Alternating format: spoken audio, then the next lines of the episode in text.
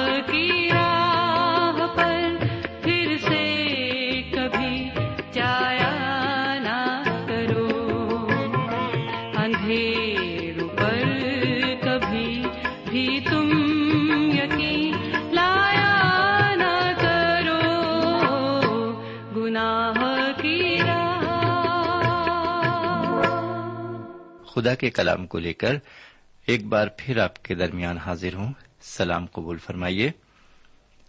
سمعین ہم خدا و تعالی کا شکریہ ادا کرتے ہیں۔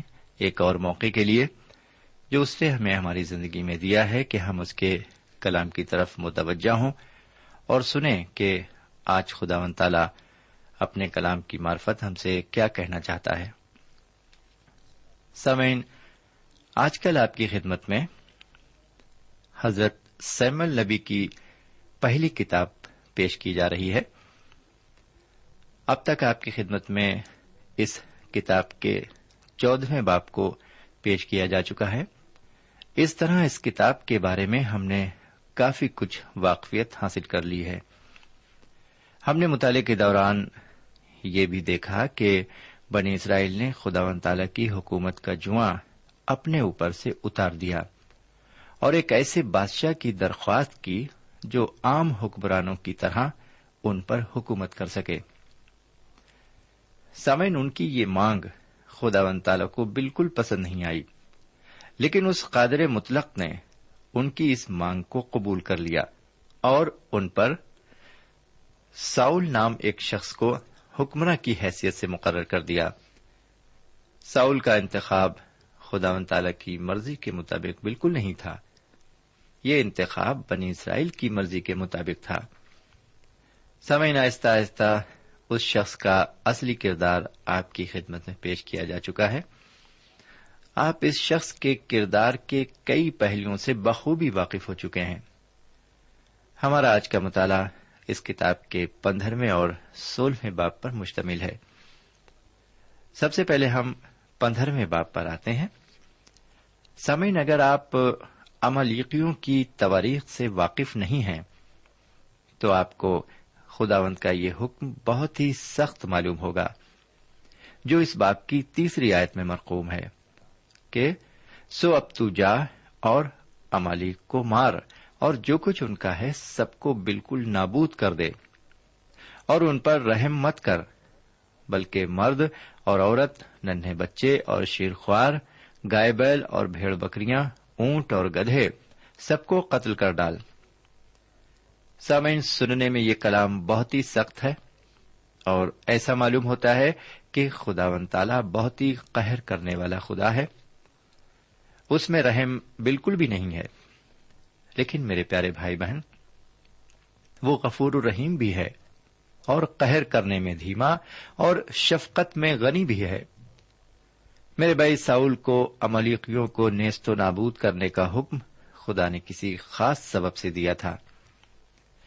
اگر آپ اس وجہ کو جاننا چاہتے ہیں، تو آپ اس تشنا کی کتاب کے پچیسویں باپ کی سترویں آیت سے لے کر انیسویں آیت تک عبارت کو پڑھ سکتے ہیں۔ لیجیے میں اس عبارت کو پڑھتا ہوں۔ غور فرمائے اگر آپ کے پاس بائبل شریف ہے تو میں اچھا سمجھوں گا کہ آپ وہاں پر اسے پڑھ لیں۔ ہم اس کی تشریح بیان کرتے ہیں۔ لکھا ہوا ہے لیجیے ہم پڑھتے ہیں اسے۔ یاد رکھنا کہ جب تم مصر سے نکل کر آ رہے تھے تو راستے میں املیقیوں نے تیرے ساتھ کیا کیا۔ کیونکہ وہ راستے میں تیرے مقابل آئے اور گوتو تھکا ماندہ تھا، تو بھی انہوں نے ان کو کمزور اور سب سے پیچھے تھے مارا اور ان کو خدا کا خوف نہ آیا۔ اس لیے جب خداون تیرا خدا میراث کے طور پر تجھ کو قبضہ کرنے کو دیتا ہے۔ تیرے سب دشمنوں سے جو آس پاس ہیں تجھ کو راحت بخشے۔ تو تو امالیقیوں کے نام و نشان کو سفے روزگار سے مٹا دینا۔ تو اس بات کو نہ بھولنا۔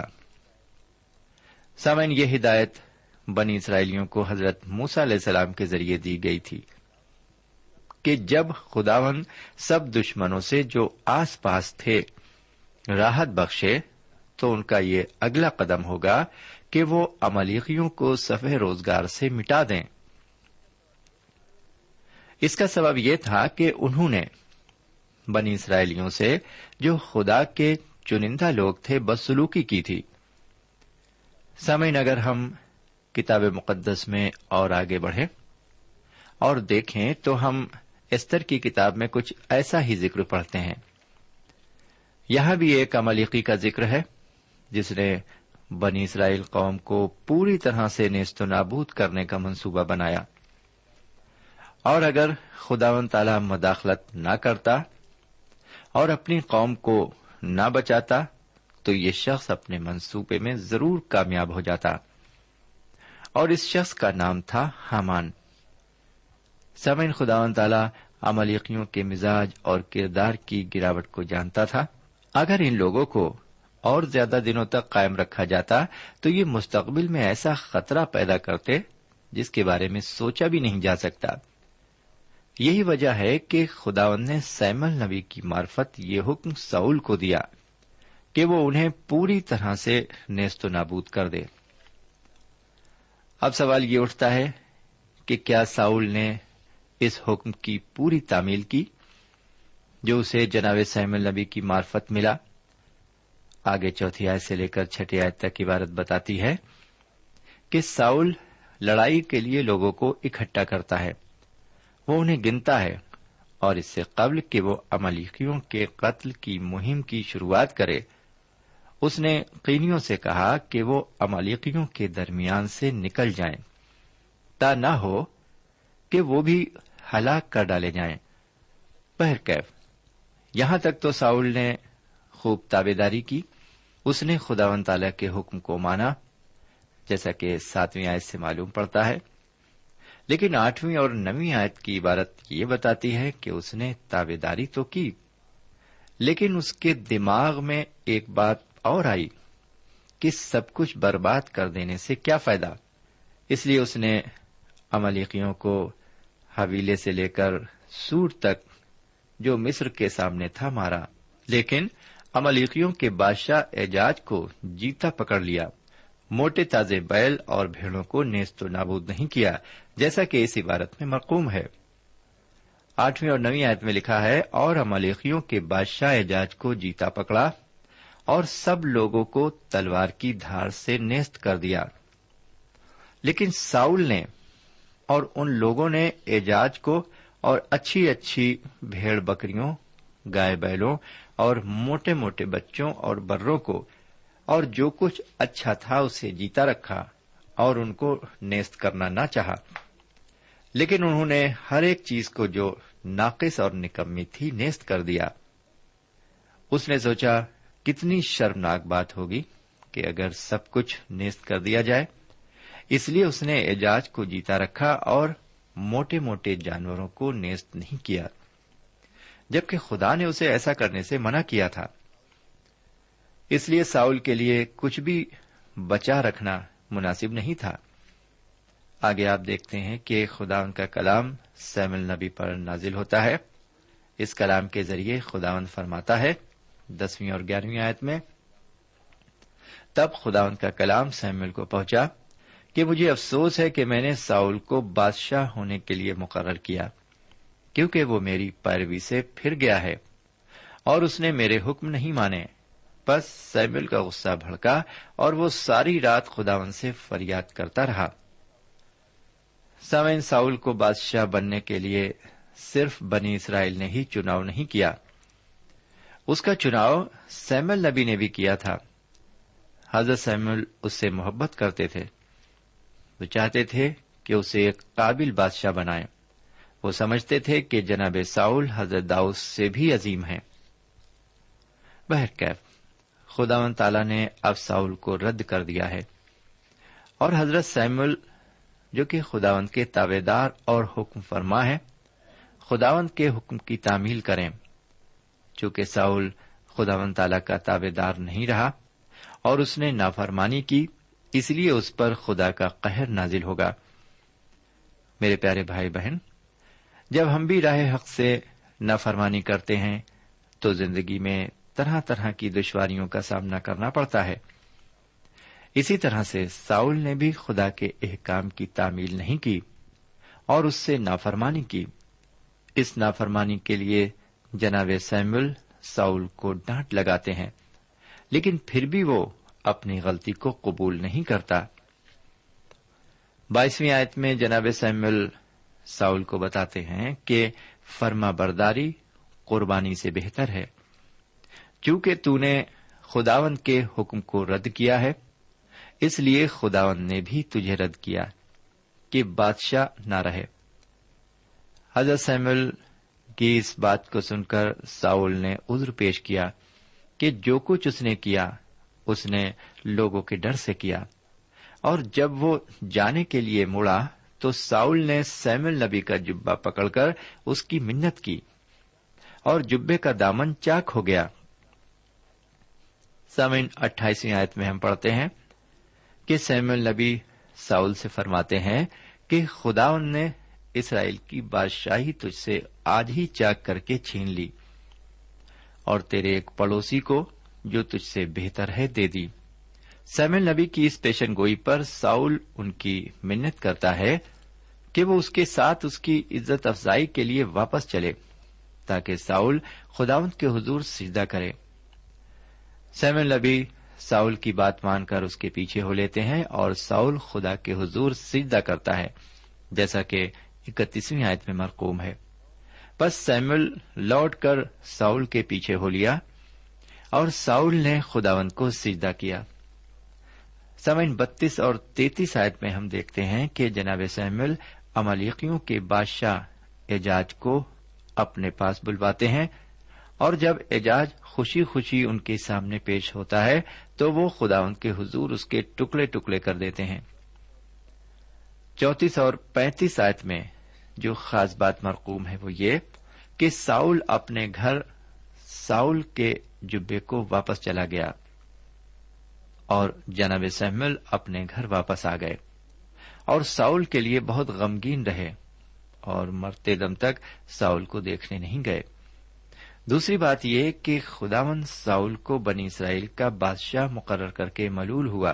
سمن انسان کی یہ خصلت ہے کہ وہ نافرمانی بھی کرتا ہے اور اپنی نافرمانی کو قبول بھی نہیں کرتا۔ بلکہ اپنی نافرمانی کو چھپانے اور اپنے کام کو جائز ثابت کرنے کے لیے عذر پیش کرتا ہے۔ اور اس طرح کے عذر یہاں ساؤل نے اپنی نافرمانی کو چھپانے کے لیے پیش کیے۔ اس کے عذر بالکل جائز معلوم پڑتے ہیں۔ لیکن نافرمانی تو پھر نافرمانی ہے۔ اس نافرمانی کی سزا ساؤل کو ملتی ہے۔ بہرکیف، اب ہم سولہویں باپ پر آتے ہیں۔ سمے سولہویں باب میں ہم دیکھیں گے کہ خداون حضرت داؤد کو بادشاہ بنانے کے لیے چنتا ہے اور ان کو ساؤل کی جگہ مقرر کرتا ہے۔ وہ حضرت سیم النبی کو داؤد کو مسا کرنے کے لیے بیتلہم بھیجتا ہے۔ کیونکہ ساؤل رد کیا جا چکا ہے، اس لیے داؤد اپنا بربت لے کر ساؤل کے دربار میں آتے ہیں تاکہ بری روح کو خاموش کر سکے داؤد اور ساؤل ایک دوسرے سے مختلف ہیں۔ داؤد خدا کے بندے ہیں، تو دوسری طرف ساؤل شیتان کا خادم ہے۔ میرے بھائی، اس سولہویں باب میں خدا من تعالی جناب سیمل سے فرماتا ہے کہ وہ ساؤل کے لیے کب تک غم کھاتا رہے گا۔ جبکہ اس کی بادشاہت کو رد کر دیا گیا ہے۔ وہ ان سے فرماتا ہے کہ اٹھ اپنی سینگ میں تیل بھر اور بیت لہمی یسی کے گھر جا۔ کیونکہ اس کا ایک بیٹا بنی اسرائیل کا بادشاہ مقرر کیا گیا ہے، جو سائل کے بعد تخت نشی ہوگا۔ جی ہاں جو ساؤل کے بعد تخت نشی ہوگا۔ جناب سیمل بھی ایک ہلکا سا عذر پیش کرتے ہیں، جیسا کہ دوسری آیت میں مرقوم ہے۔ میں کیوں کر جاؤں؟ اگر ساؤل سن لے گا تو مجھے مار ہی ڈالے گا۔ یہاں پر ہم دیکھتے ہیں کہ ایک شخص جو کہ نبی ہے اور اس نے ساری عمر خداون کے ساتھ خدمت میں گزاری ہے، ایک بادشاہ سے دہشت کھاتا ہے اور کہتا ہے، اگر ساؤل سن لے گا تو مجھے مار ہی ڈالے گا۔ بہرکیف جناب سیمل بیت لہم جاتے ہیں اور جیسا خداون نے انہیں کرنے کو کہا، وہ ویسا ہی کرتے ہیں۔ سامعین، اگر ہم چھٹی آیت پر غور کریں تو دیکھتے ہیں کہ سیمل نبی یسی کے بیٹے کو، جس کا نام ایلیاب تھا، کا انتخاب کرتے ہیں۔ اور سوچتے ہیں کہ یقیناً خداون کا ممسو اس کے آگے ہے۔ لیکن ساتویں آیت میں ہم دیکھتے ہیں کہ خداون تعالی سیمل سے فرماتا ہے، تو اس کے چہرے اور قد کی بلندی کو نہ دیکھ، اس لیے کہ میں نے اسے ناپسند کیا ہے۔ جی ہاں میرے بھائی خداون نے اسے ناپسند کیا۔ اس ناپسندیدگی کی وجہ یہ ہے کہ خداون تعالی انسان کی مانند نظر نہیں رکھتا۔ کیونکہ انسان ظاہری صورت کو دیکھتا ہے، پر خداون دل پر نظر کرتا ہے۔ اس کے بعد سیمل نبی یسی کے ساتوں بیٹوں کو دیکھتے ہیں، لیکن ان میں سے کسی کو بھی خداون نے نہیں چنا۔ سمینا بھائی ذرا گیارہویں آیت پر غور کریں۔ پھر سیمل نے یسی سے پوچھا، کیا تیرے سب لڑکے یہی ہیں؟ اس نے کہا سب سے چھوٹا ابھی رہ گیا۔ وہ بھیڑ بکریاں چراتا ہے۔ سیمل نے یسی سے کہا، اسے بلا بھیج کیونکہ جب تک وہ یہاں نہ آ جائے، ہم نہیں بیٹھیں گے۔ جی ہاں سامعین، یسی کے آٹھ بیٹے تھے۔ سب سے چھوٹا بیٹا، جو کہ بھیڑ بکریاں چرایا کرتا تھا، وہ حاضر نہیں کیا گیا تھا۔ اس لیے سیمل اس کو بلانے کے لیے کہتا ہے، اس کے آنے پر کیا ہوتا ہے؟ اس بات کی معلومات بارہویں اور تیرہویں آیت میں ہمیں ملتی ہے۔ لکھا ہوا ہے، سو وہ اسے بلوا کر اندر لایا۔ وہ سرخ رنگ اور خوبصورت اور حسین تھا اور خداون نے فرمایا، اٹھ اور اسے مسا کر۔ کیونکہ وہ یہی ہے۔ تب سیمل نے تیل کا سینگ لیا اور اسے اس کے بھائیوں کے درمیان مساح کیا۔ اور خداوند کی روح اس دن سے آگے کو داؤد پر زور سے نازل ہوتی رہی۔ پھر سیمل اٹھ کر راما کو چلا گیا۔ میرے پیارے بھائی بہن، یسی کے آٹھویں بیٹے کا نام داؤد تھا۔ جی ہاں حضرت داؤد، جو کہ سرخ، خوبصورت اور حسین تھے۔ خداوند نے انہیں مسا کرنے کو کہا۔ اور حضرت سیمل نے ان کے بھائیوں کے درمیان انہیں مسا کیا۔ اب وہ خداوند کے ممسو تھے اور اسرائیلیوں کے ہونے والے بادشاہ۔ سمعین، آگے چودہویں آیت میں لکھا ہے کہ خداوند کی روح ساؤل سے جدا ہو گئی اور خداوند کی طرف سے ایک بری روح اسے ستانے لگی۔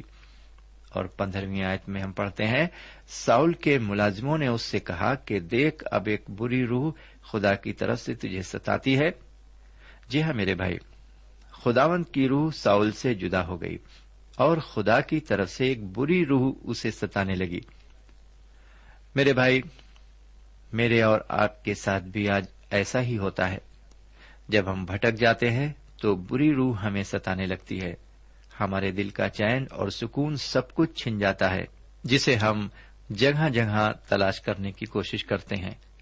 یہ چین اور سکون ہمیں صرف حضور کریم، جناب سیدہ مسیح کے پاس آ کر ہی مل سکتا ہے۔ جیسا کہ ساؤل نے اپنے خادموں سے ایسے شخص کو ڈھونڈنے کے لیے کہا جو اس کے لیے بربت بجا سکے۔ سترویں آیت یہ بتاتی ہے کہ ساؤل نے اپنے خادموں سے کہا، خیر ایک اچھا بجانے والا میرے لیے ڈھونڈ اور اسے میرے پاس لاؤ۔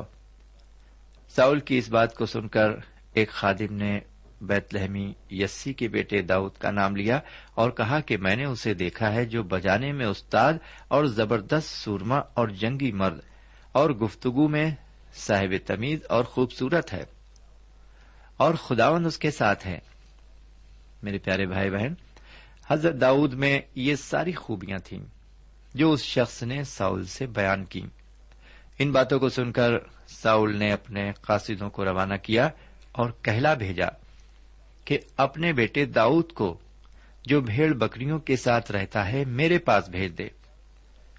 ساون یہ عبارت بتاتی ہے کہ ساؤل نے جناب داؤد کو بلا بھیجا۔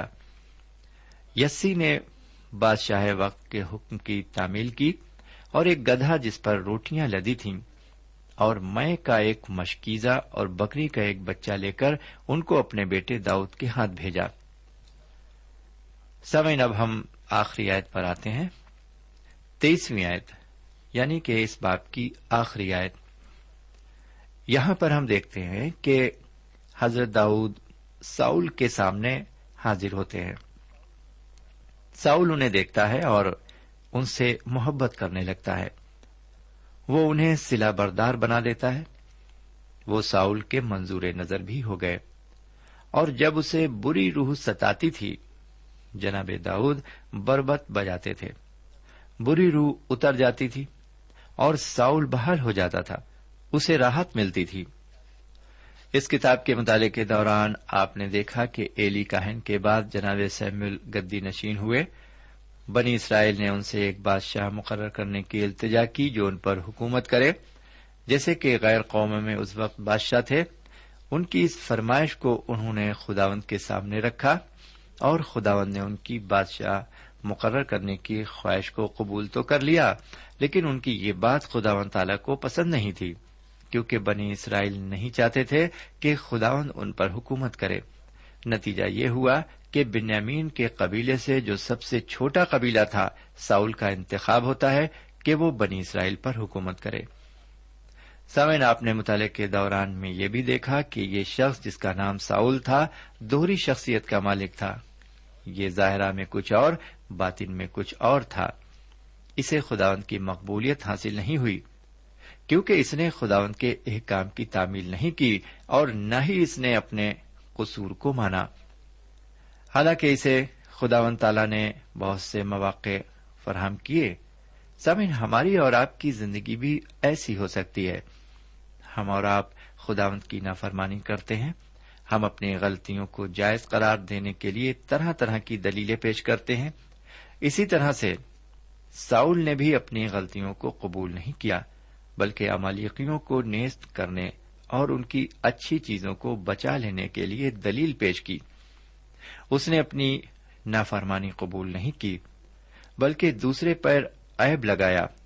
نتیجہ یہ ہوا کہ اس کے ہاتھ سے بادشاہت جاتی رہی۔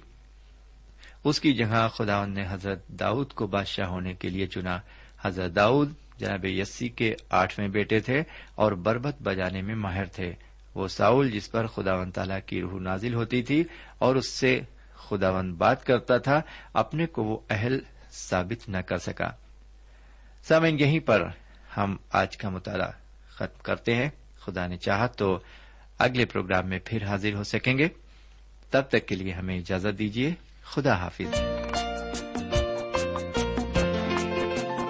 سامعین ابھی آپ پرانے عہد نامے سے سمول نبی کی پہلی کتاب کا مطالعہ کر رہے تھے۔ اس مطالعے سے آپ کو روحانی تقویت حاصل ہوئی ہوگی۔ ہمیں یقین ہے، آپ اپنے تاثرات سے ہمیں ضرور نوازیں گے۔ ہم آپ کے خط کے منتظر رہیں گے۔ ہمارا پتہ ہے۔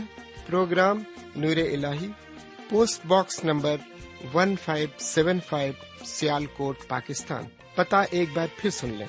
پروگرام نور ال پوسٹ باکس نمبر ایک پانچ سات پانچ سیال کوٹ پاکستان۔ اب آپ ہم سے ٹیلی فون اور ای میل سے بھی رابطہ قائم کر سکتے ہیں۔ ہمارا ٹیلی فون نمبر ہے nine two three four four six four zero four five seven eight. نو دو تین چار چار چھ چار صفر چار پانچ سات آٹھ۔ ہمارا ای میل پتا ہے N A M three nine four nine eight hotmail dot com N A M three nine four nine eight hotmail dot com ہمارے پروگرام کا وقت اب یہیں پر اختتام پذیر ہوتا ہے۔ اگلے پروگرام میں خدا کے کلام کے ساتھ پھر ملیں گے۔ تب تک کے لیے اجازت دیں۔ خدا حافظ۔